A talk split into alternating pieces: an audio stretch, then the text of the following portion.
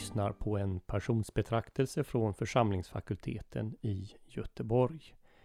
FFG-lärare och några gästande präster håller passionspredikningar över Lukas evangeliets skildring av Jesu lidandes historia. Den här predikan över texten för den fjärde veckan hålls av Jonathan Ådal som är lärare i Gamla Testamentet på FFG. Upplyft era hjärtan till Gud och hör dagens heliga evangelium.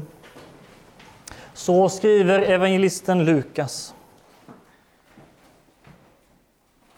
Medan han ännu talade kom en folkhop och han som hette Judas, en av de tolv, ledde dem.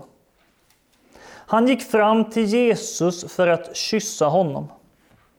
Jesus sade då till honom Judas, förråder du Människosonen med en kyss? När de som stod runt Jesus såg vad som höll på att hända frågade de Herre, ska vi slå till med svärd? Och en av dem slog till mot översteprästens tjänare och högg av honom högra örat. Men Jesus sade, låt det vara nog nu. Och han rörde vid hans öra och helade honom. Sedan sa Jesus till dem som hade kommit ut mot honom, översteprästerna och ledarna för tempelvakten och de äldste. Som mot en rövare har ni gått ut med svärd och påkar. Jag har varit med er i templet varje dag utan att ni grep mig. Men detta är er stund. Nu råder mörkrets makt. Vi ber Herre, öppna våra hjärtan så att vi rätt kan ta emot ditt ord. Herre, lär oss att leva som ditt ord lär och hjälp oss att förtrösta på allt vad ditt ord lovar. Amen. Låt mörker täcka mig och ljuset bli natt omkring mig. Så är, så är inte mörkret mörkt för dig. Natten lyser som dagen och mörkret är som ljuset. Så ber David förtröstansfullt gällande detta hur, att hur svårt det än kan tyckas så är Herren inte långt borta med sin hjälp. Nej, han är tvärtom alldeles nära. Även om han så försöker fly från Gud själv i sina svårigheter. Jesus, Davids son, han upplevde prövningar, svårigheter och frestelser. Jesus han frestades av djävulen i öknen i 40 dagar. Frestelserna som han fick utstå där innehåller vissa gemensamma nämnare med vår text idag. List, makt, våld. Även denna stund är präglad av prövning och frestelse för Jesu lärjungar. Vi måste som alltid lyssna på Jesus svar. I Jesus svar där finns ljus och ledning i prövningens stund. Ditt ord är mina fötters lykta och ett ljus på min stig. Så får vi stanna inför detta ämne, Jesus svar i prövningens stund. Jesu svar på maktens och listens frestelse. Medan han ännu talade kom en folkhop och han som hette Judas, en av de tolv, ledde dem. Han gick fram till Jesus för att kyssa honom. Jesus sa till honom, Judas, förråder du Människosonen med en kyss? Medan han ännu talade. Ja, vad är det precis som Jesus har sagt? I perikopen före så sa Jesus till lärjungarna Varför sover ni? Res på er och be att ni inte kommer i frestelse. Jesus hade kämpat sin bönevaka och kämpat kampen om att dricka Guds vredes bägare. Lärjungarna kunde inte hålla sig vakna, de hade somnat. Då hade Jesus sagt dessa ord. Res på er och be att ni inte kommer i frestelse. Medan han ännu talade, då kom denna första prövning.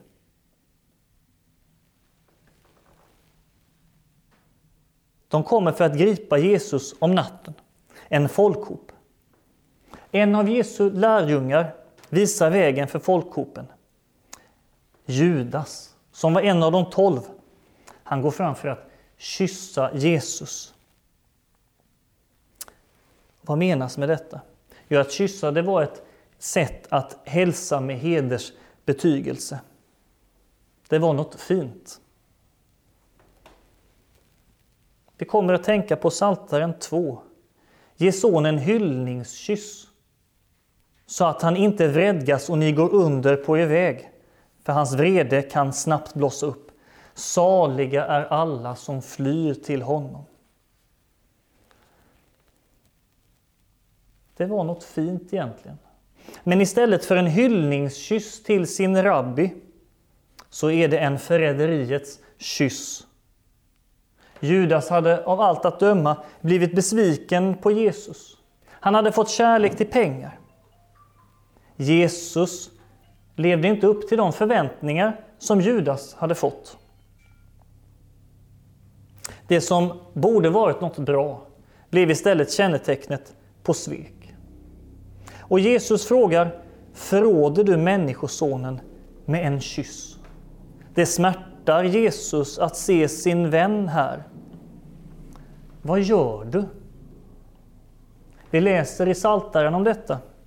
Saltaren 41. Även min vän som jag litade på, han som åt mitt bröd, lyfter sin häl mot mig. Denna maktens och listens frestelse att sälja sin mästare och hans ord. Kanske är du besviken över att Jesus inte tar ställning i dina frågeställningar. Jag visar hedersbetygelser åt Jesus, men har sålt honom och hans ord med list i utbyte mot makt, framgång och position. Jesus ber oss nu alla här att stanna upp och fråga oss själva, vad är det som du håller på med? Vad gör du? Är det du gör verkligen något som du gör för mig? frågar Jesus. Eller är det något du gör för dig själv och din ära? Det som du gör, gör du det av kärlek till Jesus eller av kärlek till dig själv? Vi behöver ta vår tillflykt till och fly till Sonen och be om förlåtelse. Det är den rätta hyllningskyssen.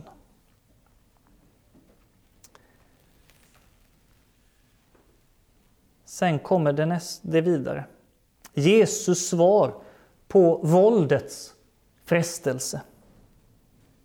När de som stod runt Jesus såg vad som höll på att hända frågade de Herre, ska vi slå till med svärd? Och en av dem slog till mot översteprästens tjänare och högg av honom högra örat. Men Jesus sa, låt det vara nog nu. Och han rörde vid hans öra och helade honom. Här får Jesus en fråga. Ska vi slå till med svärd? De hade ju fixat svärd man kan ju på sätt och vis säga att det var bra att de frågade Jesus. Det ska vi alltid göra. Men de lyssnade ju inte. De inväntade ju inte hans svar.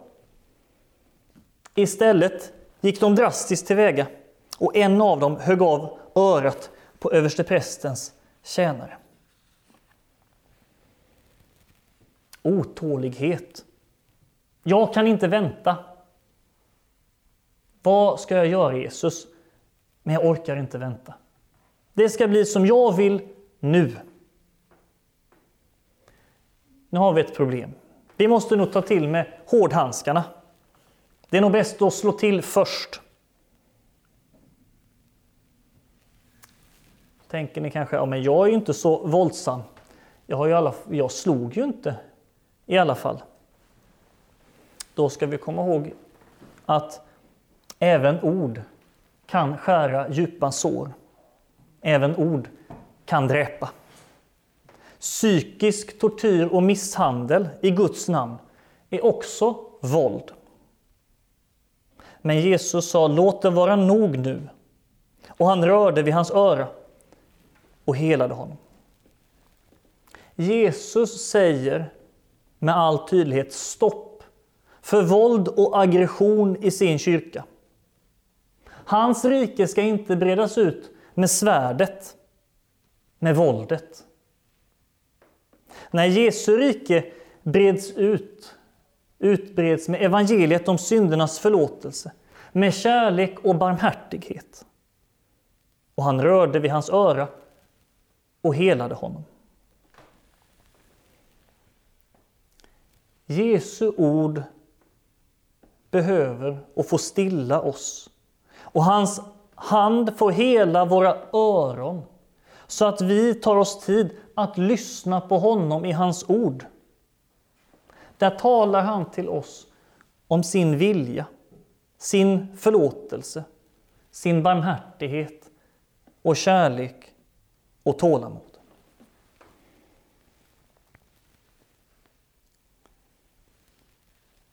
Och det tredje och sista vi stannar upp inför, det är Jesu lugna svar i mörkrets stund. Sedan sa Jesus till dem som hade kommit ut mot honom, översteprästerna och ledarna för tempelvakten och de äldste. Som mot en rövare har ni gått ut med svärd och påkar. Jag har varit med i templet varje dag utan att ni grep mig. Men detta är er stund. Nu råder mörkrets makt.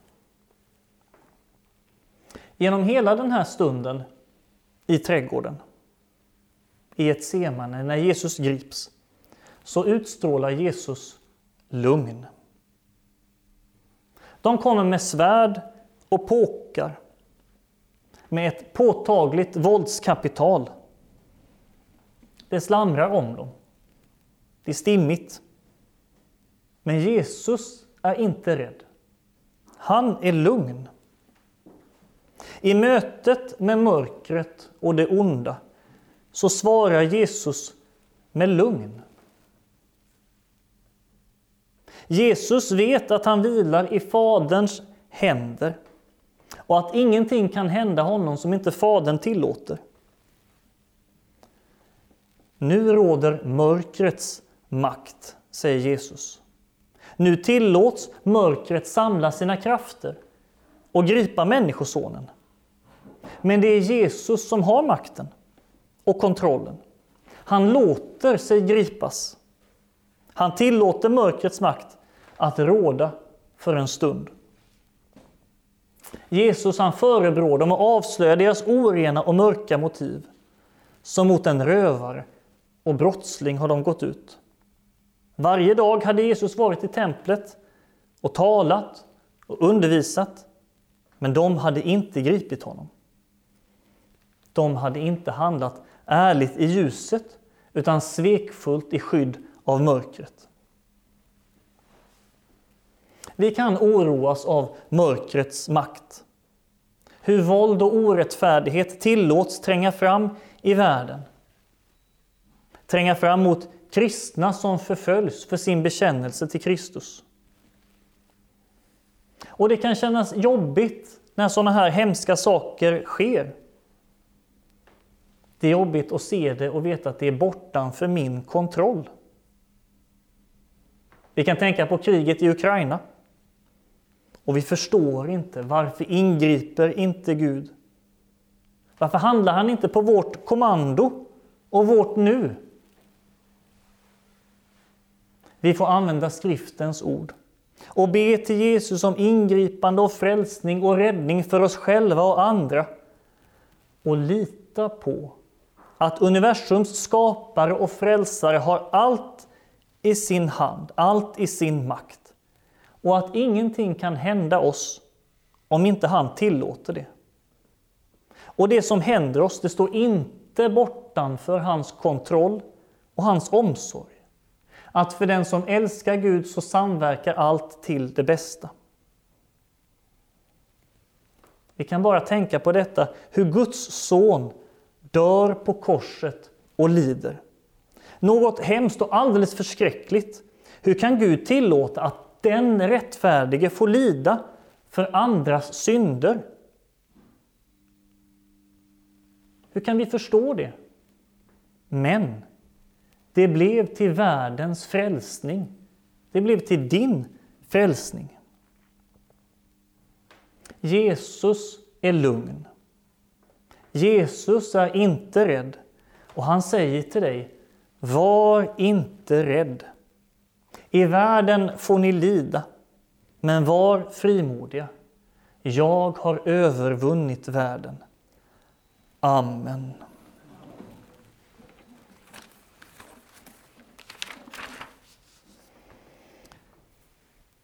Outsägligt stor, Herre Jesus, var din kärlek till oss fallna människor. Att du för vår skull blev människa och led smälek, ångest, pina och död för oss syndare som annars måste evigt dö. Hjälp oss att alltid i vårt hjärta bevara och i tro ta emot denna välgärning. Och uppväck i våra hjärtan att tacka och lova dig och Fadern och den helige Ande. Hjälp oss att alltid leva ett kristet liv och i all nöd och motgång trösta oss med att du är vår frälsare, som har förlossat oss från dödens och djävulens våld och som slutligen ska ta oss från denna mödosamma värld till dig i himmelen, där vi för evigt ska prisa och lova dig. Amen. Fader vår som är i himmelen. Helgat var det ditt namn. Tillkommer ditt rike. Ske din vilja så som i himmelen, så och på jorden. Vårt dagliga bröd giv oss idag och förlåt oss våra skulder så som och vi förlåta dem oss skyldiga är. Och inled oss icke i frestelse utan fräls oss ifrån ondo. Ty riket är ditt och makten och härligheten i evighet. Amen. Ta emot Herrens välsignelse. Herren välsigne er och bevare er. Herren låter sitt ansikte lysa över er och vare er nådig. Herren vände sitt ansikte till er och give er frid. I Faderns och Sonens och den helige Andes namn. Amen.